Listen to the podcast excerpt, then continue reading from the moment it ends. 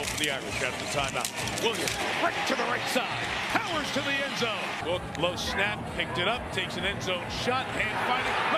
Goes up and gets it, and it is a touchdown. Welcome back to another episode of the Golden Homers podcast with your hosts, Mason Plummer and Nathan Urbach.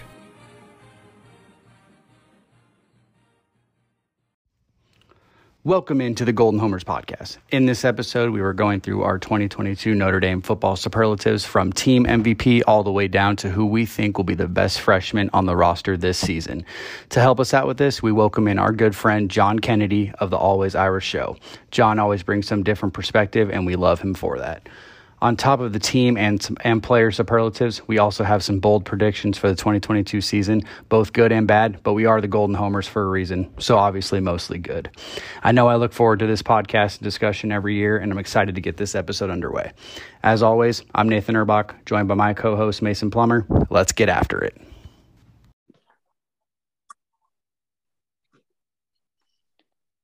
All right, guys, welcome into another edition of the Golden Homers podcast. Like I said in our intro, we welcome a special guest today, one of the good friends of the podcast, and on on Twitter, a guy that Mason and I know very well from just conversations with Notre Dame about Notre Dame football. I know Mason and John have had some you know interactions in person, and we're working on that here to maybe make that where we all three of us meet up at some point. But um, always welcome to the show. Um, but John of Always Irish is here with us. But before we get to him, Mason, how are you doing today? Uh, doing well, other than Michael Kopech just died on the baseball field. So uh, my afternoon could be going better. I don't know what you mean by that, but I guess we can get into that once we bring in John. He blew out his knee again, damn it. Got it. Got I don't it. want to talk about this either. I thought maybe he got hit by a by a line drive, so that makes me feel a little bit better about the situation. I prefer him get hit with a line drive than blow out his knee. And he he was warming up injured, and the Roosters sent him out there anyways, injured, and let him pitch the first and get in a 4-0 hole injured. Damn, that's unfortunate. I'm sorry. I'm watching right now. I'm about to turn it off, so I don't have to watch it. Unfortunate for White Sox fans for sure. But uh, but John, obviously you're a White Sox fan as well, but we're not here to talk about the White Sox. How are you doing today, man? I'm doing very well. It's nice to join you guys again. Um, Mason's trying to bring me down with this White Sox stuff. We're just gonna we're gonna ignore that that happened. Um, it, it's just it's good to almost have football here, you guys. I feel like everybody's at the point where now we're just ready. Like social media is wild. I feel like people are just we're ready to have something to analyze other than just yell at each other about everything we want to yell about. So I'm ready to just get this season going. The fact that it's Ohio State week one, I think ramps up some of that anxiety. I'm just ready to get into it. Let's go. Do you guys agree? Yeah, no, absolutely. Eventually, the talking about it isn't enough, right? It's just you end up pointless arguments with everybody, you know, about things that don't matter. Ultimately, what happens on the field matters. You know, arguing over X's and O's and who we think can be good and who's not. Just time to see who actually is. The X's and O's and the Jimmys and Joes, right? All that's right. So, like I mentioned, guys, today we're doing kind of a uh, fun episode for you guys. It's going to be the Notre Dame superlatives for the 2022 season. With that, we have like our team MVP, offensive and defensive player of the year, breakout player, best freshman. Um, a fun one here, our 2023 class recruit that we fe- or commit, I should say, that we feel would make an impact or one that we would want on the field for Notre Dame in the fall right now. Uh, Mr. Reliable. And then we're also going to throw a few bold predictions your way for the 2022 season. And then next week, we're going to get into more of our actual predictions for Ohio State and so on and so forth. Um, so before we get into that, just a few quick notes. Um, obviously, we did we have not recorded since the Jarrett Patterson injury news. Um, obviously, kind of a big deal there. We don't know if he's going to be ready for Ohio State. Marcus Freeman did mention last Saturday. We might have actually recorded Mason now that I'm thinking about this because he was recorded last Saturday. But just maybe a quick update there.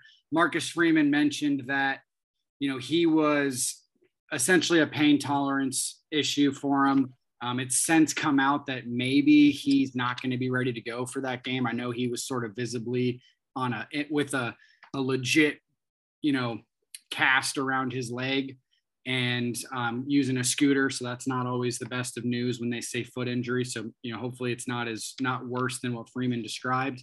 But assuming it's a pain pain tolerance thing, I think we all agree that he'll be on the field against Ohio State. But um, John, we haven't had you on for this, but maybe you can throw some thoughts on the Jarrett Patterson news for us. Here's my thought: is is when you're looking at this team, particularly the matchup against Ohio State. I feel like offensive line was one of those position groups that you felt as a Notre Dame fan would be able to hold their own, you know, uh, move some people and allow Notre Dame to keep the ball, eat up some clock, you know, be able to run. I, felt really, really good about that going into this game. Uh, and now I just feel a little less good about it. Like, I don't know what else to say. Like, it's, you know, if, if, if, if he can't go or he's not 100%, I, I just like that group a little less than I liked it a week ago. Um, but it does frustrate me. That was one area I was hoping would be an obvious strength against Ohio State. And now it looks like it just might be weakened a little bit, and I don't like it. Yeah, I mean it's tough.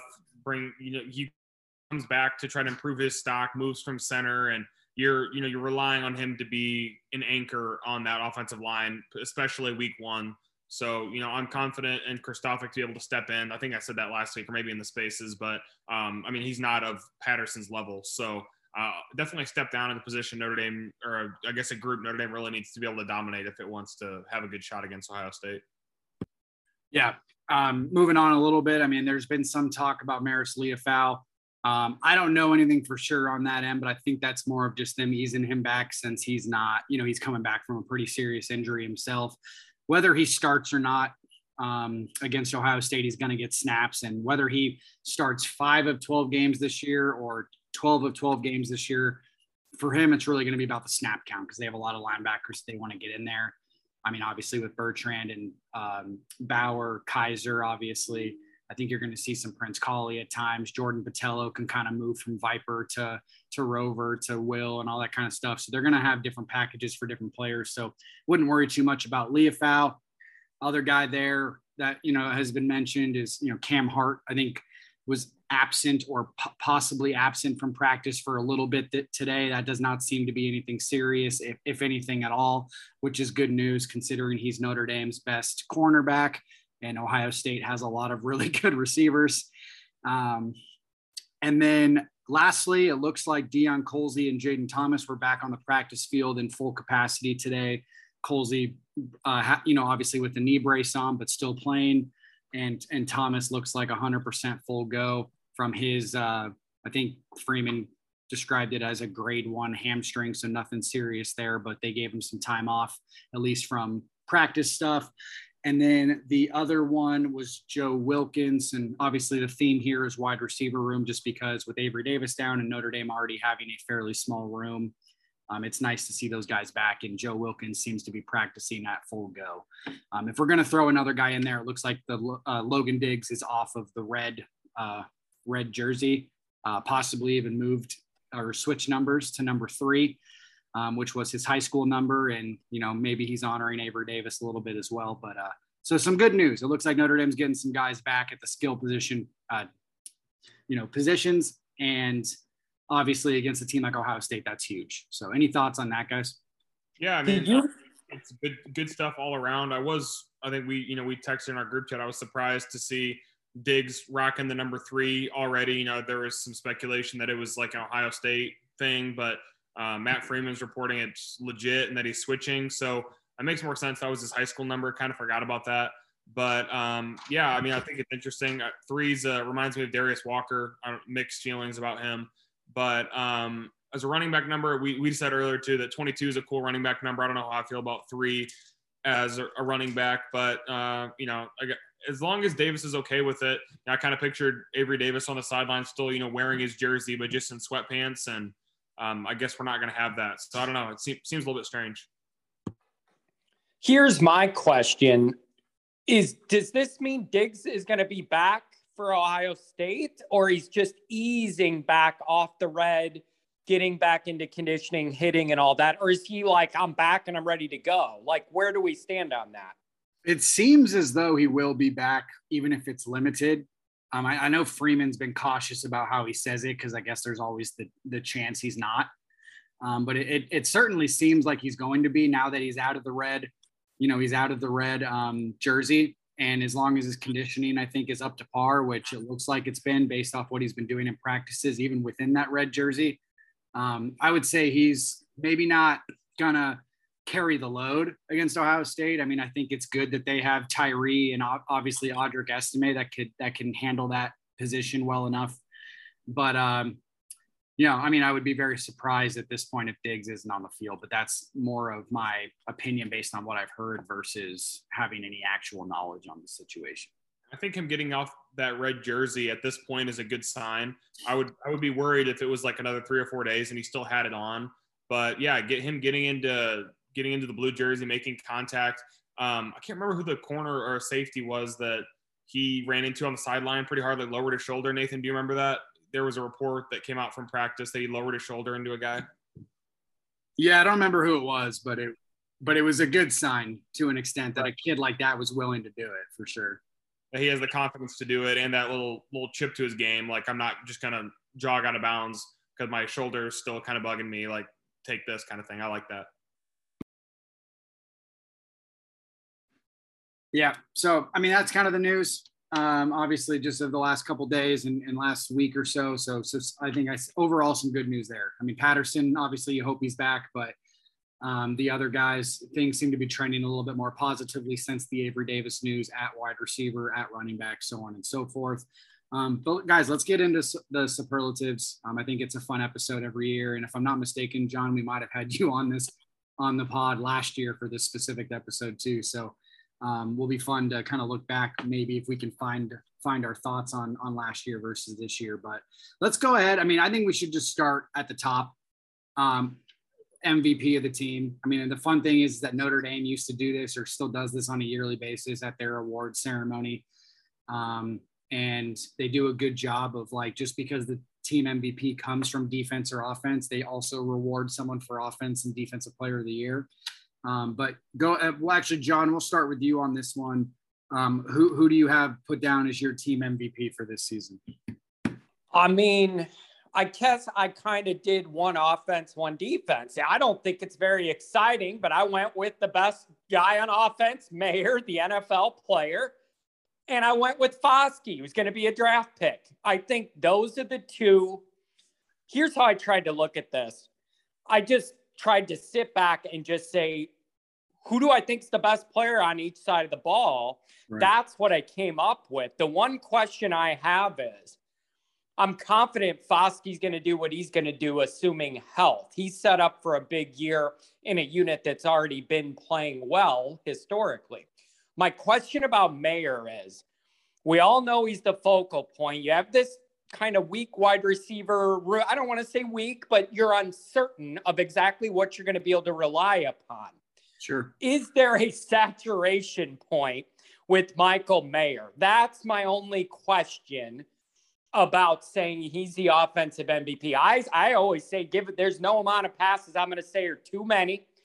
And if it draws guys to him and opens up other guys, whatever that it, that looks like, I'm fine with. He's your best player. Get him the ball as much as you can. Practically, MVP. I don't like the wide receivers. I think that's going to affect the quarterback. You have the great tight end and the running backs. I think it's going to be largely by committee. So I don't see one of those guys jumping out ahead. That's how I came to this. Yeah, I think that makes a lot of sense. Um, I just did the one team MVP. I think he's the best player on the team, Michael Mayer. Um, I have him for a thousand yards and eight touchdowns. I think that's a little bit high. I was looking at his stats from last year, but I just think the volume of targets he's going to get and just how good he is as a player, I think it's possible. And I'm shooting a little bit high there. You know, more likely, you know, 850 to 900 and probably seven touchdowns. But you know, you never know. Maybe he'll get have a couple two touchdown games. I could see it happening. UNLV, Cal, Marshall, those kind of games that um, you know stack them up. So um, yeah, Michael Mayer team MVP for me. Yeah, I, I had Michael Mayer as the team MVP, and my reasoning for it really was if the if the Notre Dame team, in my opinion, if if they're going to be in a, a championship caliber team, the offense is going to have to be championship caliber. And I, I, trust that the defense will be. So maybe we look foolish when we look back on this and Foskey has, you know, 15 sacks on the season or something like that. And he's very clearly the team MVP. But um, the the other reason I chose Mayer and John, you brought up a good point with the fact that you know maybe there's going to be some issues with throwing the ball because of the wide receiver room and so on and so forth.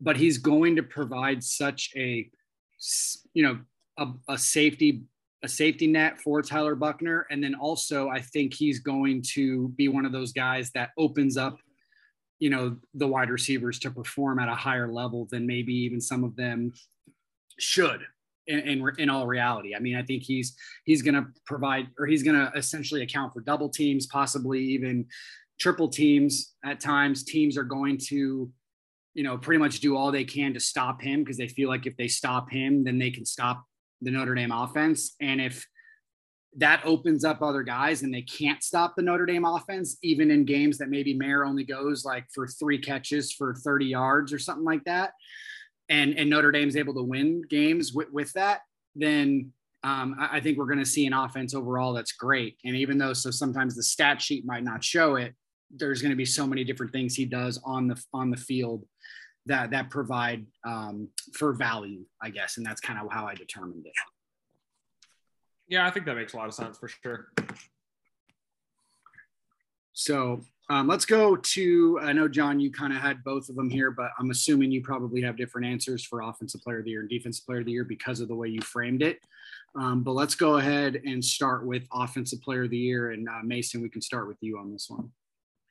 Yeah, I've got Buchner. Um, again, kind of wishful thinking, but I think if you know you laid it out as if you know if this team's going to be championship caliber, if this team's going to be legit, it's kind of start with and end with Tyler Buchner. You know, for one for one way or another, better or worse. So I think he can be dynamic. We're not maybe we won't necessarily see that week one because it's such a tough test. And I don't I hope people don't write him off after week one. I don't want to say it's gonna be a bad performance, but I think it's gonna be tough for him for sure. Um, but who knows, who knows? He could surprise and you know really ball out against Ohio State. But um, against the lesser teams, I think he's just gonna you know purely athleticism wise be able to to dominate. So I'm expecting a lot from Tyler Buchner this year, both in the running and passing game. I think he brings a lot to what Notre Dame wants to do. I think he's, you know, he's such a dynamic player, and um, just his, his pure athleticism is huge. So um, I'm excited to see him actually be able to air it out a little bit, not just being there for you know running packages. So, uh, but he's gonna, he's always going to bring that element of the run game too, which is really exciting, rather than having you know a guy that's that can walk faster than he can run and Jack Coan. So.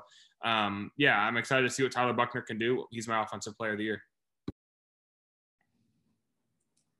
Go ahead, John. Philos- philosophically, you got to explain to me how your eh, most valuable player, if it's an offensive player, isn't also your offensive player of the year. How can that be philosophically? So the way we did it, the way we did it, John, and, and I think everybody does it differently is yeah. how Notre Dame does it, where at the end of the year they reward a team MVP, but then they also give out an offensive player of the year that is a different player or a defensive player of the year, depending on who wins uh, MVP. All right, I got you. So here's my thought. I I started to go down that Buchner path in my mind, but I pulled off it. And the reason I do has nothing to do with him but a lot of the dynamics around him. I think he's going to be forced to have to run around a lot, make some plays that way. But I'm nervous about his passing numbers like a traditional quarterback stat line. I don't expect it to be that pretty because of some of the issues he's dealing with outside and all that. So I I think if you know what you're looking for, you're going to be able to see a lot in Buchner, but I don't expect the, the stat line, especially throwing the ball, to be that great just as a stat line. So I went away from him on player of the year only because I don't exactly trust what's around him to get him there. I would default to Mayer. Here's where I wanted to go though. I want to get a little freaky and go with Styles. That's what I want to do. If I get wild with this, see him emerge as that number one guy, a true star, turn into a guy people know outside of Notre Dame. But I'm just not sure that it's going to be physically possible this year with some of the issues. Like if he emerges as the number one guy and they know that the other guys aren't getting open, that's going to affect his numbers. So I got issues with that too. So I guess that's a roundabout way to say I wanted to default to Mayer because I think, like you said, Nathan, he's your outlet.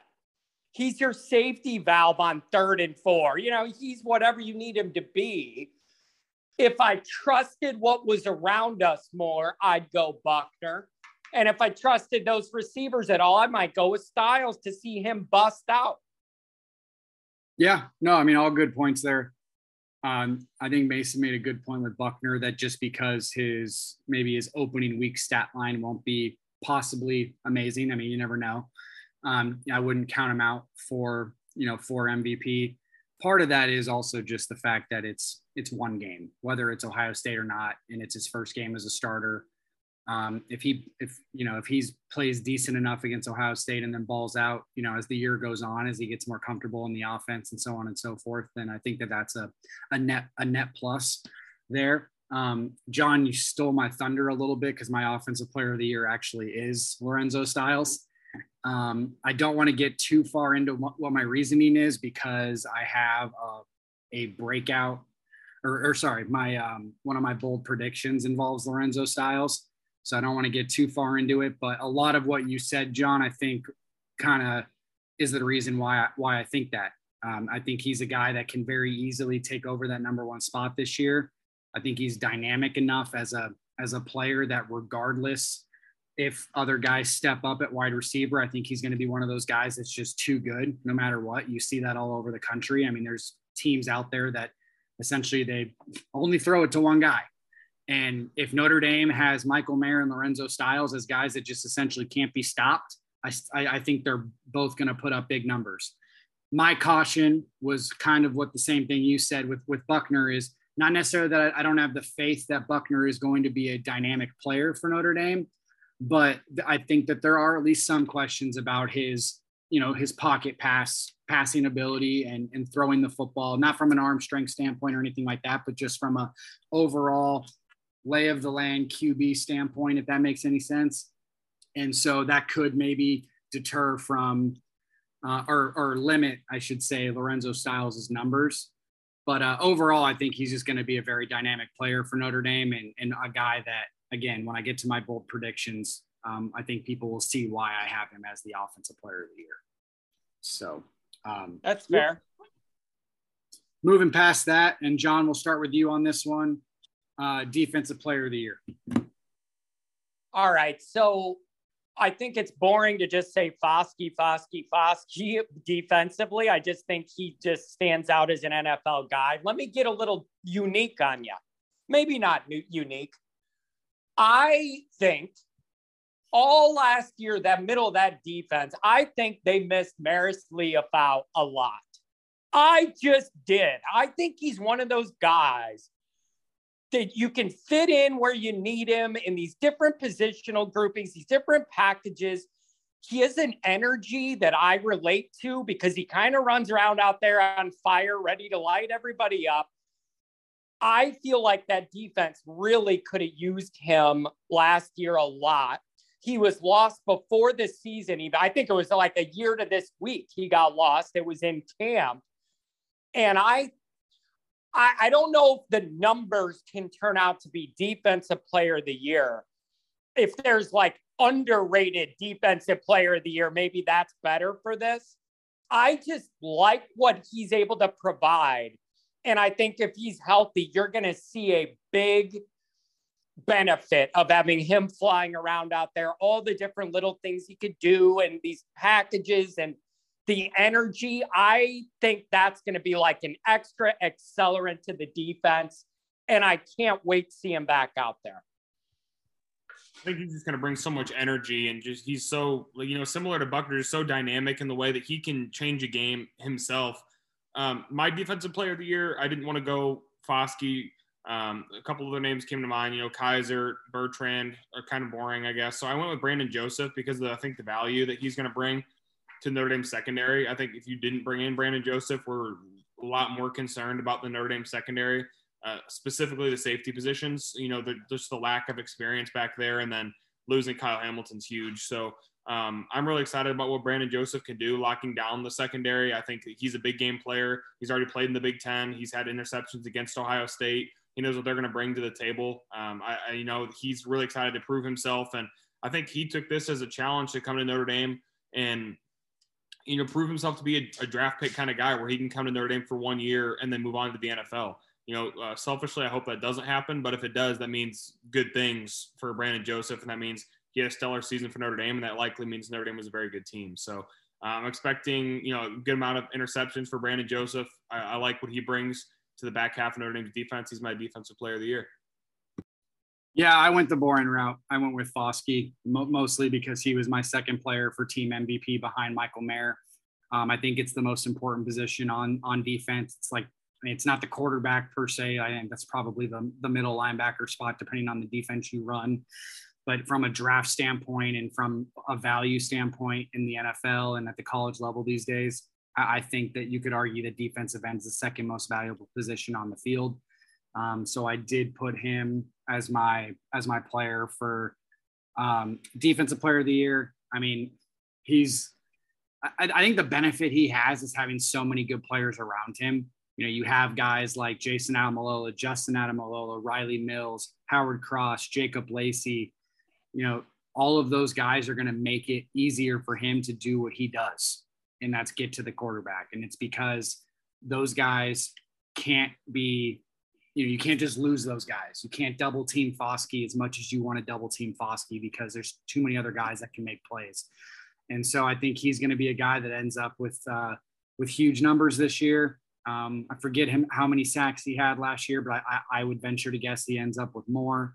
Um, I think he's a bona fide top 15, top 20 player, um, draft eligible player, and and that's going to show this year. So Foskey for me is defensive player of the year. Makes sense.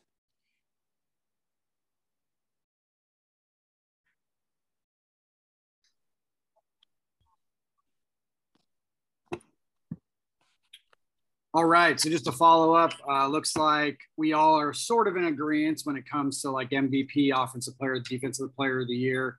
We don't have a consensus per se, but we all kind of have this share kind of the same thoughts. Uh, I think this one will be where it gets a little bit interesting because we have, you know, our breakout player, our Mr. Reliable, best freshman. These ones were where I think it might we might have a little bit different opinion. Um, so Mason, we're going to start with you here, but who uh, who do you have as your breakout player for for 2022? Yeah, this one's a little bit interesting. Uh, I took some time with it. I'm going to go with Audric Estime. I think he's going to shoulder the load uh, in terms of the running back room. I do think it's going to be a committee because they all offer different things, but I think he offers something Notre Dame needs down in the red zone that – I think Diggs could provide. Tyree definitely can't, but just running through, you know, in between the tackles, shouldering through somebody and getting in, you know, for six in a tight area. So um, I've got Estime down. I think he's going to not necessarily lead Notre Dame in yardage, you know, from the running back room, but I think he will lead them in touchdowns. I think he gets close to double digits. I just think Notre Dame's going to be able to run the ball really well. And if Estime ended up with eight, nine, ten touchdowns, that wouldn't surprise me at all. I also had Estime as my breakout star. However, when I was thinking about it, it was with the assumption that Diggs was going to be somewhat limited early on. Like I'm erring on the side of that rather than he's a full go, meaning that Estime would get more opportunity. He would be needed more to have more of a chance to prove himself. So that's the way I wanted to go. Also, I really like the way he's changed him and the program have worked on his body and changed some of the way he looks to where he's not losing that power, but it's not slowing him down and he could go side to side easier, but not lose some of that Jerome Bettis bulk that I see in him that I liked. Um, so I I really like that. Um, he's a different kind of cat mentally as well. Um, I remember last year, I think it might even even been after the bowl game or the night of the bowl game. He put out some tweets about like not being happy where he is and he's going to put in the work and people are going to know who he is next year and like eh, I'm on the grind like there's he's a little different mentally and I really like it. There's a lot of dog in him and I'm very excited to see how that's going to turn out. If he ends up sharing a bunch of these carries, I don't know what those numbers are going to look like, or if it's more goal line stuff because he's more of a bruiser. I don't know. Um, but I like where he's at physically and mentally. And I think he has an opportunity to really prove himself this year. I'm excited to see what he can do. Yeah, I think he actually said he was going to win the Doak Walker Award this year. So certainly some confidence there out of the kid. Um, and I think that's one thing, you know, if, if someone has that kind of confidence, you, you love it because that means they're going to put in the work. So surprised you guys both said him, um, but certainly interesting. I, the guy I ended up going with, and maybe this is a little boring because of the fact that he's been talked about a lot as a breakout player, but I went with Rylie Mills. Um, he was one of my favorite players coming out of high school in the class that he was in. Um, I think he's a freak athletically on the defensive line. And I think he's, I, I, mentioned it sort of when I was talking about Foskey for Defensive Player of the Year, but I think he's going to be a big reason why Foskey wins Defensive Player of the Year. And it's because they can't keen in on him. They can't bring help to that side because, or at least not as often as you'd want to, because then it's like, okay, well, where's the help for Rylie Mills? Because he's going to, there's a chance if teams just decide to double team Foskey, that maybe Mills is the best player on the Notre Dame defense this year. So um, he, he was much closer to being my defensive player of the year than maybe I should admit. And so I think for breakout star, um, it's going to be Rylie Mills for me. I like that pick a lot, and I actually thought about him for defensive player of the year. I'm going back and forth on him for my my bold prediction. I'm trying to decide if I want to let this one fly or not because it's a little bit wild, but you're kind of warming me up to it. So we'll see if I actually go through with it. Love it, love it. I I had I a lot of these I did one offense, one defense. I had Rylie Mills as my defensive breakout star, and and the the fun part of this isn't always just like the guy but like your mental path to get to the guy, like the opportunities and the how you think the team's to set up. Like, and so for the exact same reasons, defensively, I had Mills and Nathan, like you said, it just helps when there's other really good players there. It opens opportunities up for everybody. It kind of a reverse scenario of what Styles is dealing with offensively. Um, it's like the exact opposite to where um, I, Mills is built. He looks damn near like an offensive lineman, but moves like a defensive lineman and has that like aggressive tick to him. And I, I think he's ready to break out. And the more guys that can command attention on that D line, the better it's going to be for all of them. So uh, I'm excited to see what he could do. Um, but he was on my list. Good picks, guys. Yep, yep. I think we're all. I mean, again, I think all of us are.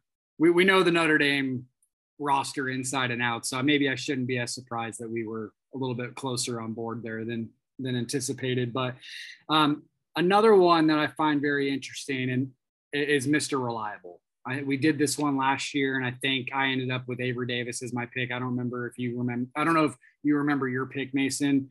Um, I believe it was Drew White.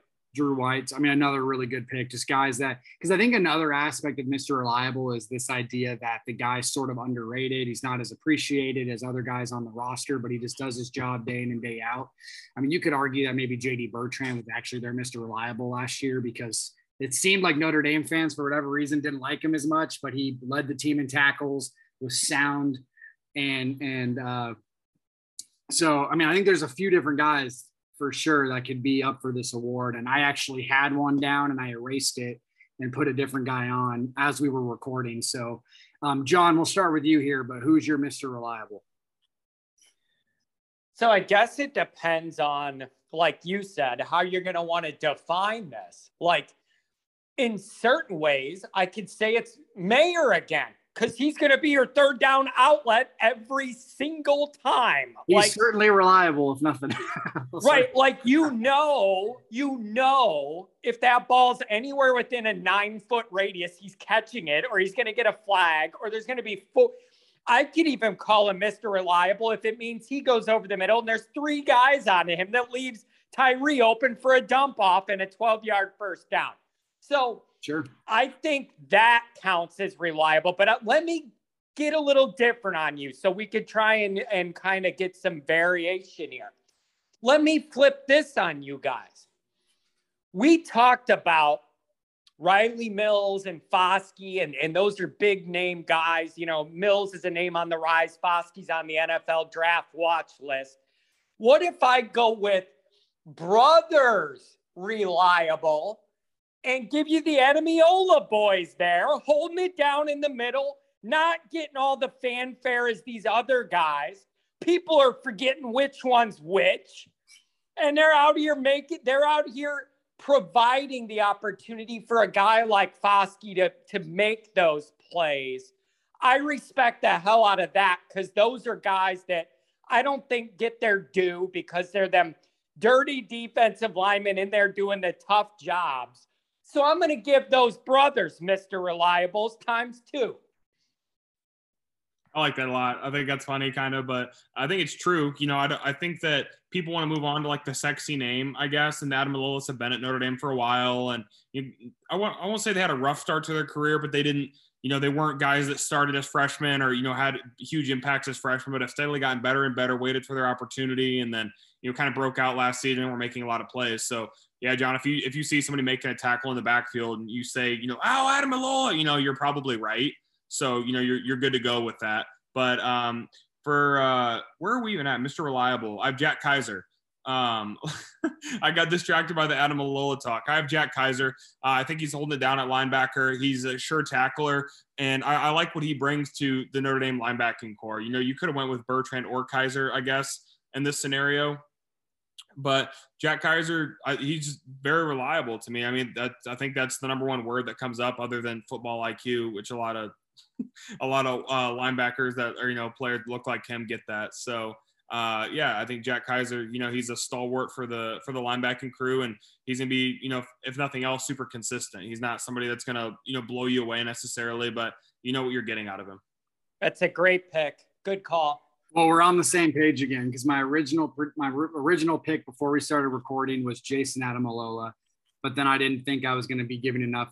Ju- like I didn't think I was going to be doing enough for Jack Kiser if he wasn't mentioned on this show, and so Jack Kiser I wrote him down probably ten minutes ago, and it it honestly, John, when you described Mayer, I know Kiser isn't on the same level as Mayer specifically from a fan standpoint, but I don't think people realize just how athletically gifted that kid is.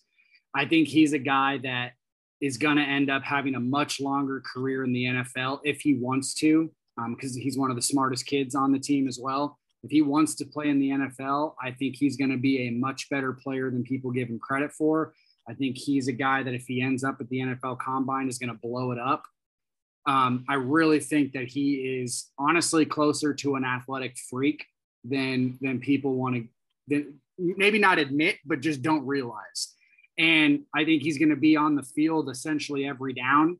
I don't think they're going to take him off if they don't have to for any reason outside of injury.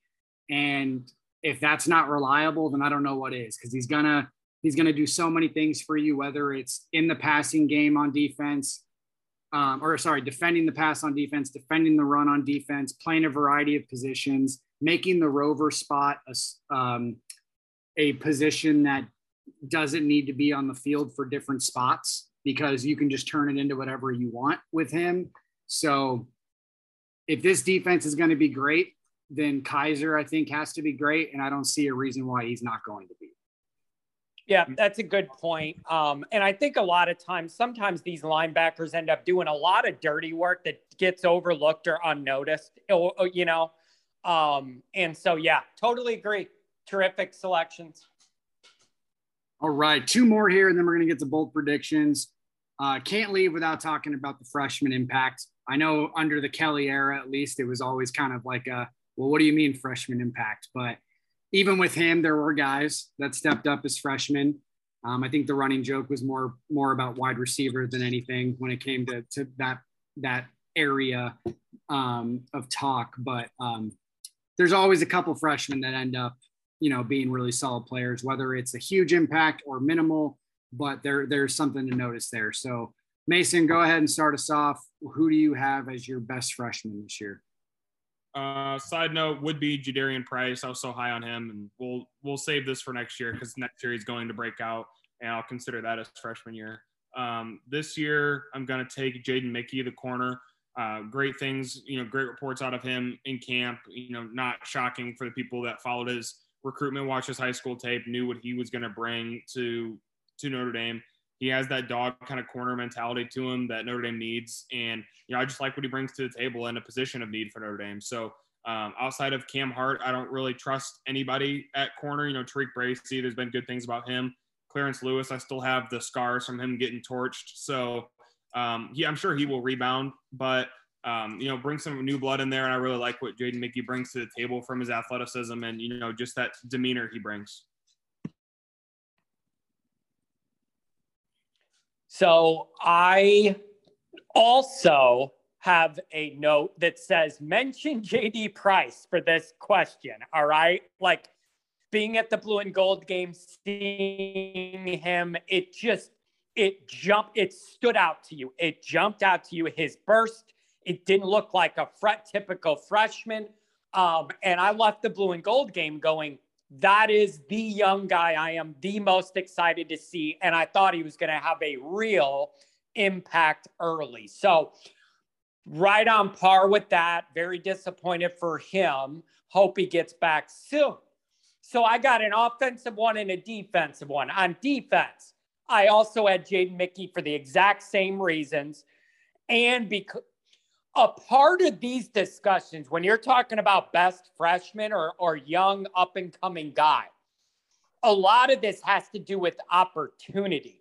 Like and and it's gonna that comes into play. Like you could have a great young defensive line guy but if there's upperclassmen that are gonna play all the snaps they don't have as much opportunity to break out as a freshman or a young guy. So mickey because i think he could do it and there's some uncertainty there. We're going to need him in a lot of these packages. Offensively, I'm looking at this as needed to be and wanted to be. Merriweather, make some plays. Make some plays. It's a young guy we're going to need to play early.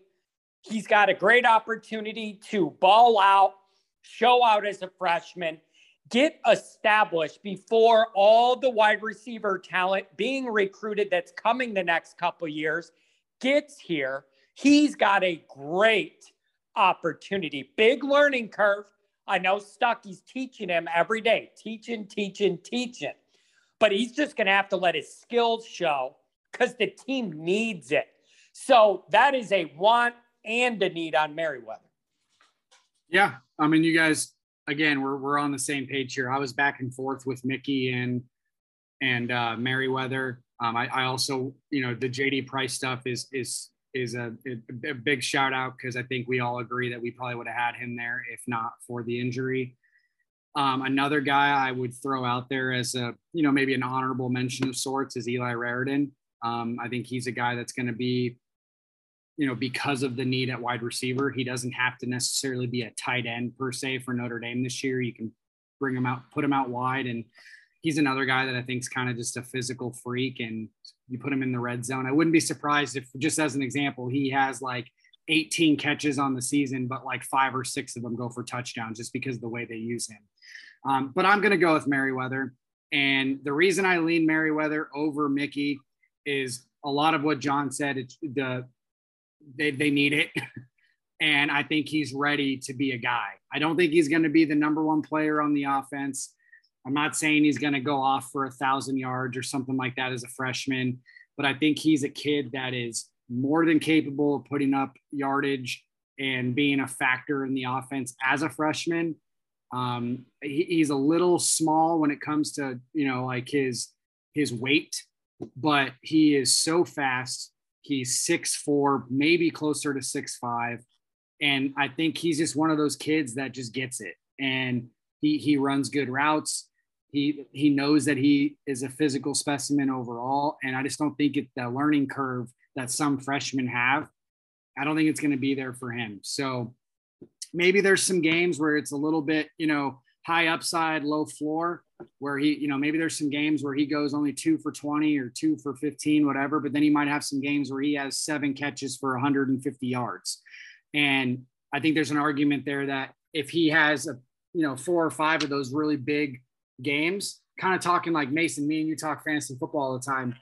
There's that variance where you want that upside, even if you know the floor can be a little bit lower at times. So if for example, if he goes off against Ohio State or Clemson or USC and has big games against one of those teams or two of those teams, to me that means more than if he goes two for 20 against Marshall for whatever because they're up big and he's just you know he doesn't see a lot of tar- targets or something like that. So I think there's going to be a few big games in there, and, and, that, and, that's the reason I ended up putting him putting him on the uh, as best freshman.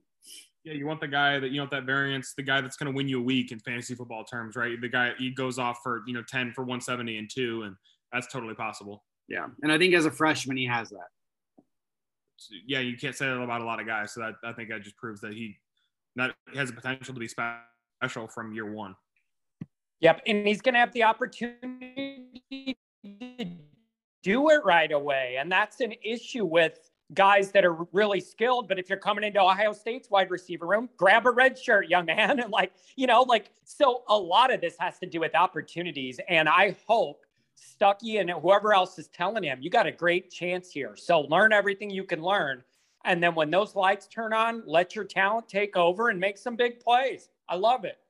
Yep. Yep. Last superlative is a kind of a fun one. I mean, all of them are fun, but if you could pick a kid in the 2023 class right now, that's a current Notre Dame commit, um, so no cheating.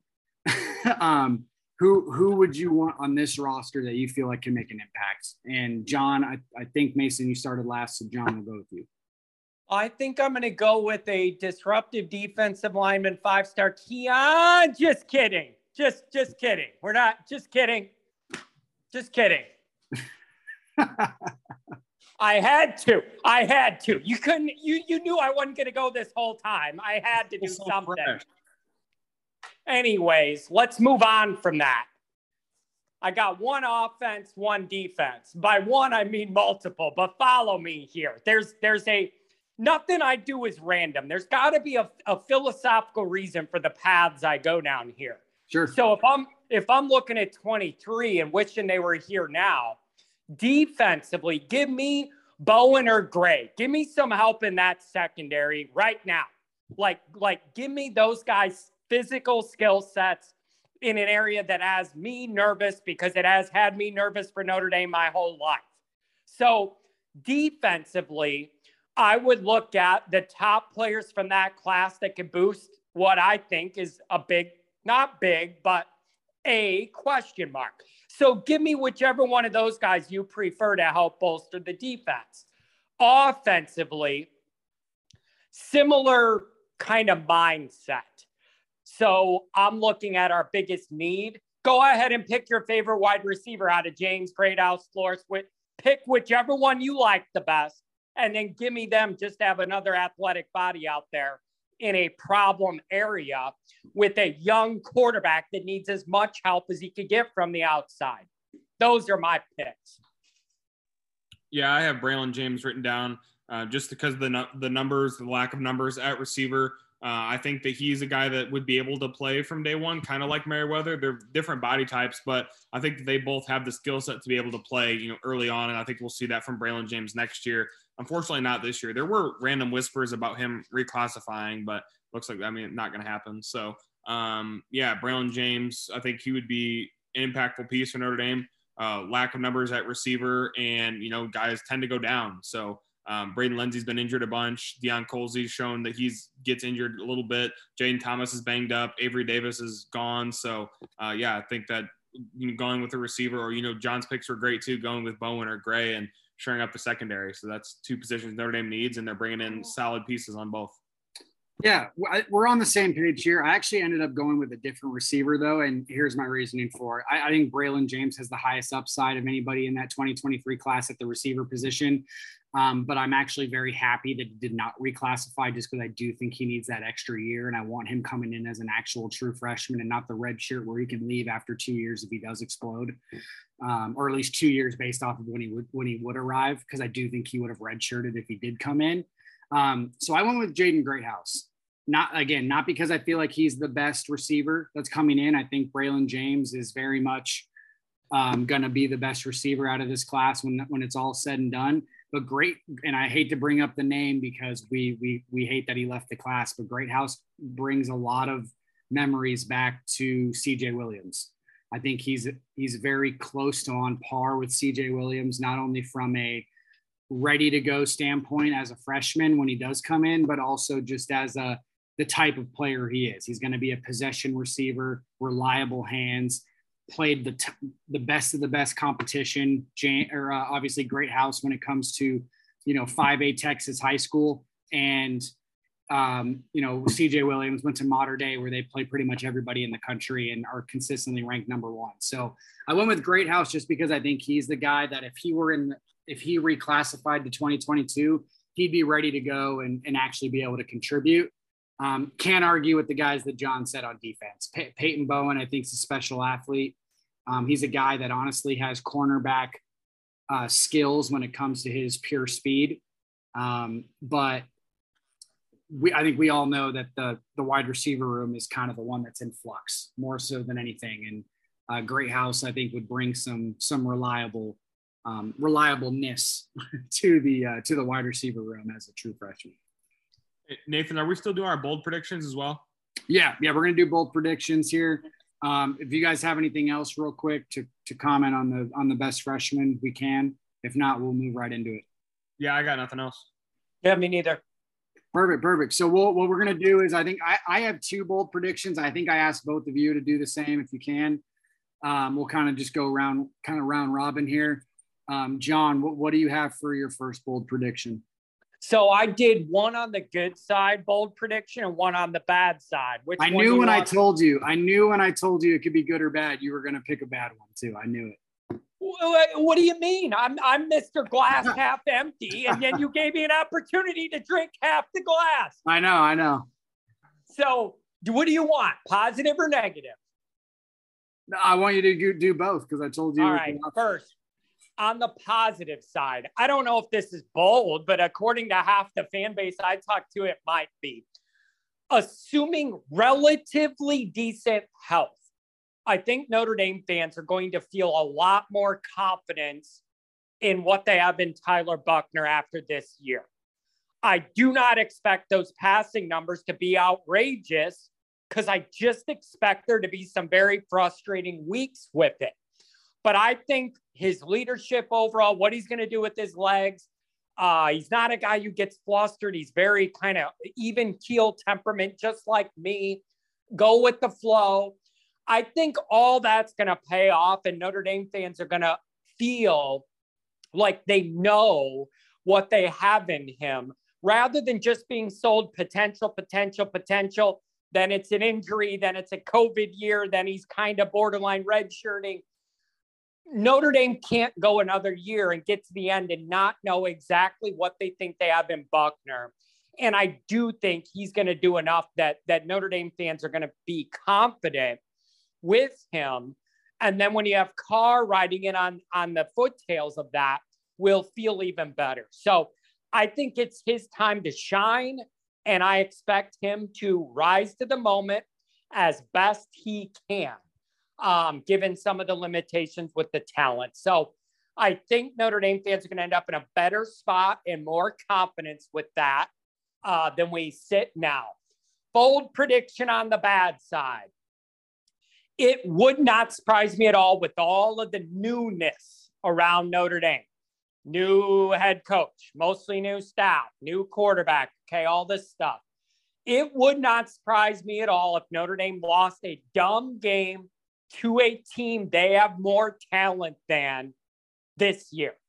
Injuries, everything goes wrong. I just, I don't know why I have that stuck in my mind, but it would not surprise me. Year one with so many new pieces, if we dropped a game, Kelly probably wouldn't drop. Now, Kelly gives you no chance to win any of the big ones, but he at least got down the road enough to where he wasn't going to lose to the ones he has more talent than. I could see that happening year one while all the kinks are being worked out and the rosters in the middle being flipped. So there you go. One good one, one bad one. Yeah, John, I like a lot of your points, especially, you know, the first one being that Notre Dame's going to find out what they have in Tyler Buchner for better for worse, you know, this year. I think he's giving, he's being given the reins to, you know, to take the offense. And we're going to see, you know, exactly what he's made of in, in a full year of Tyler Buchner. And, you know, hopefully for better, I think we're going to, you know, we're going to find out one way or another. Um, so looking at my bold predictions, I have both, both are positive. Actually, I chose to go the positive route. Um, first one I have Tobias Merriweather finishes with more yards and touchdowns than everyone not named Lorenzo Styles and Michael Mayer. So that's Joe Wilkins, Jayden Thomas, Deion Colzie, that whole group. Um, I think that he has the potential and he's just going to be needed uh, to contribute a lot of yards, and he's a big body in the in the end zone. So I thought this was called bold predictions, not obvious what's going to happen, Mason. Do you think you think he'll be the third the third target and have more yards than Lenzy, Colzie, Thomas, all of them? I, I, just think I, I don't trust those any of those other guys. I just don't trust any of them. I can't. I don't know why. I just don't. Merriweather in a gold helmet yet. Yeah, it, it's just, and it's like Lenzy. Oh, all that speed. I love it till you get a hangnail and he's out four to six. Like, I just can't trust it. How damn it. I, I How in the hell? But I everybody's hurt. You went over the wide receivers. This guy, this guy, this guy's coming off this. We're not even into the first game. How are we going to have anything but all walk ons halfway into the season? Honestly, if everybody's banged up now, how's it going to get easier? Salerno and Radigan will be just fine. Oh my God. People why Notre Dame shouldn't be in a position where these walk-ons are the best wide receiver guys at Notre Dame. Give me a break. All right, I'll move to my second one. Um, this one's again more positive, but I think you guys will both agree with this one as well. Um, initially, I had Rylie Mills finishes with more sacks than Isaiah Foskey, but I ended up switching it to Mills and Foskey both finished with double digit sacks. And I think that's totally possible. I don't know how realistic it is, but I think they both have the talent to do so. And I wouldn't surprise me at all if Foskey ended with 12 and uh, Mills ended with 10 and a bunch of tackles for loss. I like I like that. I like that a lot. So now we know not to mention bold predictions at wide receiver in front of John. Um, Dude, I, Nathan, I can't handle it. This is Notre Dame. I feel and we're going into the season, and they're like, oh, well, we have like two guys that can walk, and the other ones are volunteering, you know, on the badminton team, and we might go get them and have them play. I, I, the fact that Notre Dame is this good of a program the last handful of years, and we're in this position. Sure. I, it's astounding to me. Well, it's funny you said it because I was going to joke and say that that's not a bold prediction either, but I do think because he's a freshman. The one thing I will say, John, and this is one thing that I've, I've mentioned to you pri- way prior to the Marcus Freeman era, um, when, when Brian Kelly obviously was still the head coach, was this idea that people get fatigued by guys that have only been in the program for one season. So I, that's the only thing I would caution you about when not not the lack of depth because I think we all realize there's a lack of depth, but we talk about Merriweather because he's the new guy and obviously we we like him, but we forget that Deion Colzie was a very close to a top 100 player. Jayden Thomas was a four-star guy. Obviously, we we know what we see in Lorenzo Styles. I think we all agree that Lorenzo Styles is a good player because of what he showed last year. So that's the one thing I would caution just everybody, not just yourself is this idea that just because these guys are only that are they've been on campus for already a year doesn't mean that there shouldn't be this lack of trust. There's I mean even at Ohio State and other schools where I mean guys redshirt because not only because there's guys in front of them but just because they're not ready to contribute at a high level year one. That's very common. So that would be the only thing I'd caution you on. when it comes to saying you don't trust those guys or you trust. But how? But wait, wait, wait, wait, wait, wait, wait. No, no, no, no, no, no, no, no. I get what you're saying. I meant like but, trusting but, but, more than. But regardless of the reason, I can't trust you if you're not out there making plays. Why you're telling me to trust something I haven't seen happen yet? I'm saying I meant like more so trusting them over or, or less than Tobias Merriweather. Okay, all right. I get what you're seeing on that. Like, uh, yeah, I mean, I get if your point is everybody's excited about Merriweather because he's a new, fresh toy. There just needs to be, I think there just needs to be patience or more patience at times with certain guys. The, yeah, depth, that, the depth is certainly something to, that is none of us like. But, but then you also know people are going to go, okay, well, I get that. But like Colzie had, he's been around. So like there's, you would say, well, if I didn't see him making this big move, then people write him off, I think, after year one. Is right. that I is that what you mean? Like, yeah, if a guy like that didn't ball out, then it's like, well, then he must be no good for three more years. Is that more what you mean? Yeah, I mean, look at what yeah. Will, what how many catches did Will Fuller have his freshman year? Like five. Right. Right. So I mean, yeah, um, I, I just I just can't trust when I say trust if I haven't seen it been done yet reliably, then I, I can't trust it. You know. I feel you. I feel you. All right. Cole, get- Colzie's Colzie's got a great chance. I mean, he he has a great opportunity. Uh, yeah, but everything I hear is it's like there's little flashes, but like we're waiting for it to all click. Let's go. Sure. I'm gonna. We have about five minutes left, so I'm gonna get to my bold predictions here, and then you guys can comment real quick. Um, I mentioned this the, this first one in when I was talking about Lorenzo Styles as my offensive player of the year. Um, I think he's going to have the best wide receiver season at Notre Dame since Will Fuller 2015, 2014, whichever one you decide was better. Um, you could probably throw Claypool's 2019 season in there as well. I was looking up some stats, and I think Claypool had like 66 for a little over a thousand and 13 touchdowns. Um, Will Fuller, his uh, one of the years had like 76 for a thousand and 15, and then the other one was a little bit less. It was like 62, but he had almost 1,300 yards and um, 14 or 15 touchdowns, whatever it was. So I think Styles, maybe not from a touchdown standpoint, but from a getting over a thousand yards, having 60 plus catches, and then having you know anywhere from like seven to 13 touchdowns. Um, obviously i think that puts him comfortably in the range as one of the best receiver seasons since since will fuller and claypool specifically. Um, so that's my first bold prediction um, I just have, I, I just think he's going to be great, and that's actually, uh, Mason probably knows that's been one of my predictions for a while now. I've been kind of dying to get to this this podcast to say it. I've been saying it since early last year after the season ended. Um, the other one is, and I kind of mentioned this when we were talking with Jack Lanier last week. This was before the Jack or the this was before the uh, Jarrett Patterson news broke. Um, but I think that Notre Dame, or not think, but my bold prediction is that they're going to win the Joe Moore Award um, on for the for the best offensive line in college football. Um, I, I, I love the the bookends at tackle. I think they're both going to be first round picks whenever they decide to leave. Um, I, I, think Zeke Correll at center and moving Patterson to guard is awesome um, for at least cohesion and putting the best five out there at, at offensive line. And then, uh, you know, Josh Lugg, sixth year senior. I don't think he's maybe anything special per se, but he's he could have been a guy that was up for Mr. Reliable, um, just as an example, a guy that's gonna not gonna hurt your program in any shape or form. And I, I think there's a really good chance that this this offensive line is the best unit in college football. You know what? Those are really good points. And also, I'm going to bring up it's possible we all made a mistake overlooking some of the offensive linemen as far as Mr. Reliable, by the way. You know, or like, I, I don't know, maybe we overlooked that. Um, but yeah, I, I like those those reasons. You don't think you don't think that they're just gonna blanket your favorite wide receiver this year, knowing Notre Dame doesn't have a bunch around it? You think he's to do those numbers anyways, in spite of that?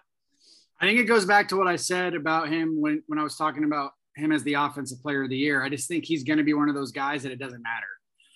I yeah. mean, you see that at Alabama, you see that at Ohio State, you see that at Georgia at times. Like, I just think um, first of all, if anybody can can provide anything outside of Styles and Mayer, that that will obviously help.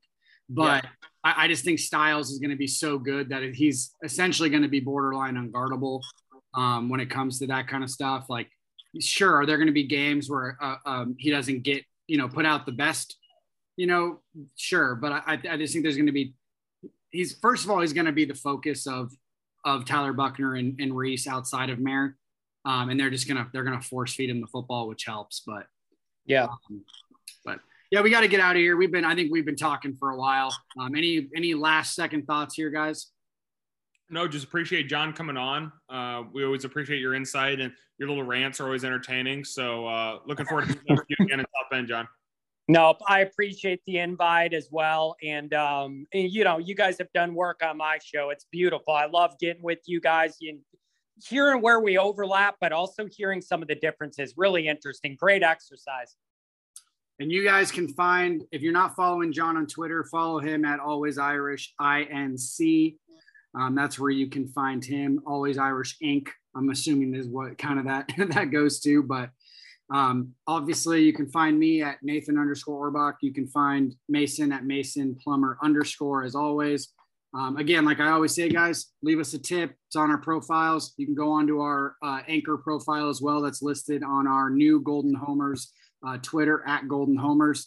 Um, if you guys like what you're hearing, you guys can always uh, um, leave us uh, a tip and leave us some money to help us out. So thanks, guys, and we'll see you next week.